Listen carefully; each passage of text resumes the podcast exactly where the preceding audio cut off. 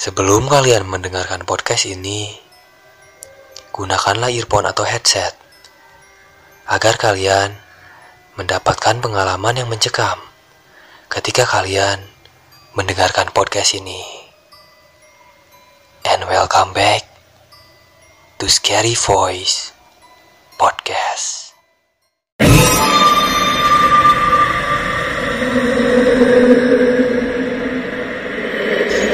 Kisah mengerikan ini terjadi di saat saya masih kecil. Dulu, saya tinggal di kota kecil yang jauh dari keramaian kota.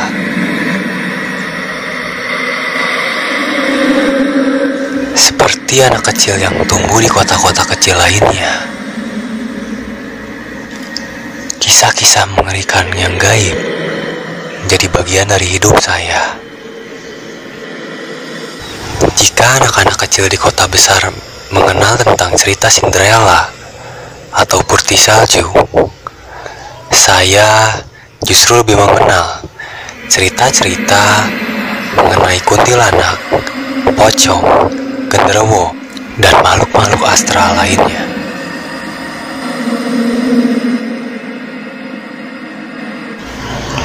Mungkin jika kalian tidak terbiasa dengan cerita-cerita mistis atau cerita-cerita menyeramkan lainnya, pastinya kalian akan meragukan cerita ini.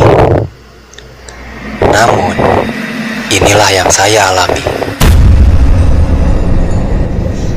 Saat masih kecil, saya diwajibkan oleh kedua orang tua saya untuk mengaji. Dulu, saya dan teman-teman sebaya saya setiap sore pasti akan selalu berangkat ke masjid untuk belajar mengaji yang jaraknya yaitu kira-kira 10 menit jika berjalan kaki dari rumah. Pelajaran mengaji dimulai pada pukul 3 sore dan berakhir di jam 5 sore. Seperti anak-anak pada umumnya, saya sering tidak langsung pulang seusai saya mengaji. Saya dan teman-teman sebaya saya sering bermain petak umpet sebelum akhirnya pulang ke rumah. Padahal saya tahu ibu pasti akan marah jika saya pulang ke rumah di saat azan maghrib berkumandang. Akan tetapi, saya sering melanggar peraturan itu untuk bermain dengan teman-teman saya. Sampailah pada sebuah kejadian yang membuat saya kapok karena melanggar peraturan tersebut.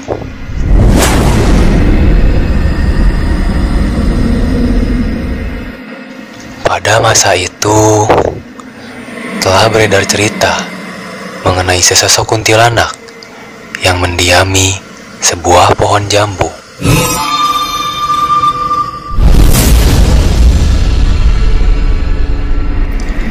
Karena saya dan teman-teman saya tidak mempercayai cerita tersebut, maka saya dan teman-teman saya tetap bermain petak umpet di dekat pohon jambu yang dimaksud. Entah mengapa, sore itu sangatlah berbeda keadaannya dengan sore-sore sebelumnya. Udara terasa lebih dingin daripada biasanya. Padahal pada saat itu bukan pada musim penghujan.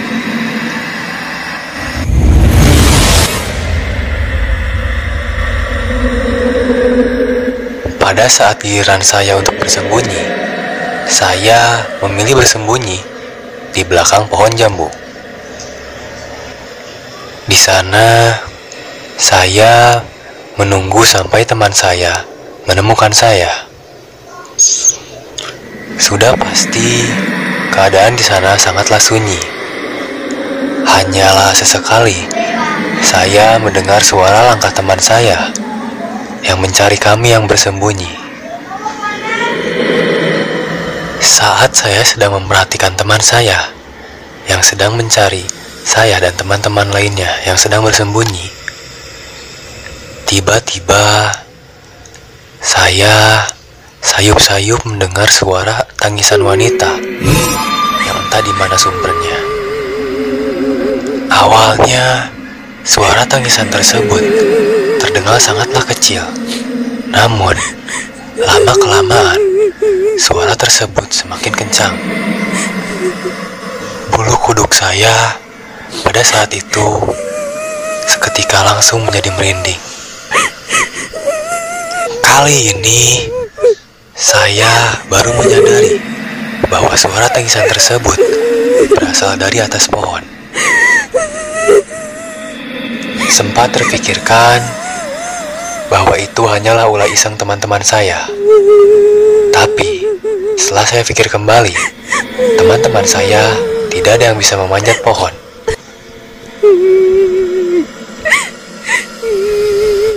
Dengan sisa keberanian saya, saya pun memaksakan diri untuk menengok ke atas pohon. Pada saat saya menengok ke atas pohon, jantung saya seakan berhenti berdetak karena melihat makhluk aneh di atas sana.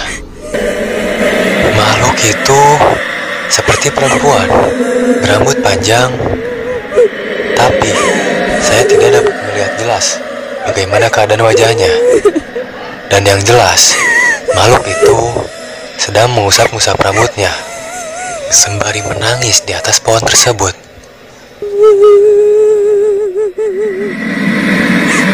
Suara yang awalnya menangis, kali ini kuntilanak tersebut tiba-tiba saja tertawa.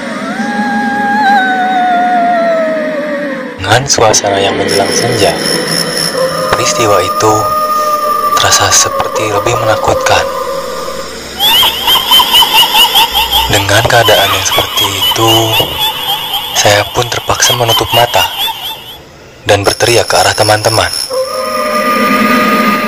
Di saat yang sama, saya pun kontan langsung menangis. Untungnya, pada saat itu, ada seorang petugas keamanan daerah yang mengantarkan saya pulang sampai ke rumah.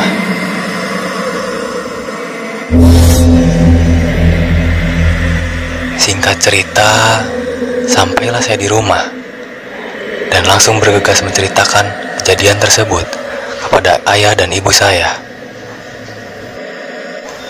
Menurut mereka, itulah sosok kuntilanak penunggu pohon jambu tersebut.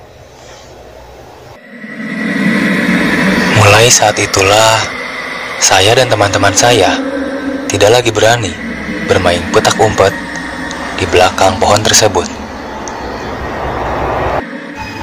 Bahkan, untuk melewati saja, saya sudah tidak berani dan tidak akan lagi melihat pohon tersebut. Sehari setelah kejadian mengerikan tersebut, saya menjalani aktivitas seperti biasanya. Namun, pada saat malam hari, ketika saya sedang tertidur lelap, tiba-tiba saja ada suara perempuan dalam kamar saya yang sumbernya berada di dalam lemari. Bukan hanya dengan suara tersebut saja, tapi lemari saya terlihat seperti dibuka paksa dari dalam lemari. Penasaran dengan hal tersebut, saya pun berinisiatif untuk membuka pintu lemari. Saat saya beranjak dari kasur dan menyampiri lemari tersebut, saya pun segera membuka lemari. Pada saat saya membuka lemari, sontak saya kaget karena terlihat dengan jelas di depan mata saya, tepatnya di dalam lemari pakaian, ada sesosok wanita yang berbaju putih sedang duduk jongkok di dalam lemari baju. Terlihat dengan jelas setelah saya membuka lemari tersebut, dia seperti ingin keluar dari sana.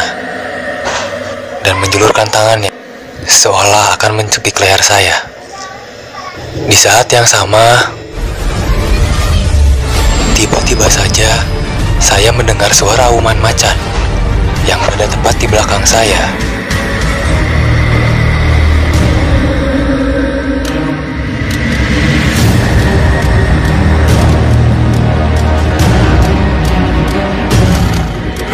Saat saya menengok ke belakang, saya pun terkejut dengan penampakan sesosok macan putih yang sangat besar yang tingginya hampir sepadan dengan langit-langit di kamar saya.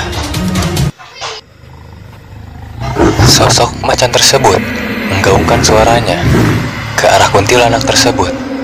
Dan tidak lama dari itu, kuntilanak tersebut pun hilang. Bersamaan dengan hilangnya sosok macan putih tersebut. Melihat kejadian yang sangat mengerikan tersebut, akhirnya saya pun tidak sadarkan diri. Singkat cerita, keesokan harinya, saya pun memutuskan untuk bercerita lagi kepada kedua orang tua saya. Dan mereka pun menuturkan bahwa saya dijaga oleh sesosok macan putih yang merupakan hodam dari almarhum kakek saya. Hodam tersebut akan diturunkan kepada cucu-cucunya. Dan saya yang terpilih untuk itu. Untuk kalian yang tidak memprioritaskan ibadah dan lebih memilih untuk melakukan aktivitas lainnya, maka berhati-hatilah karena makhluk astral sangat amat menyukai manusia yang lalai dalam ibadahnya.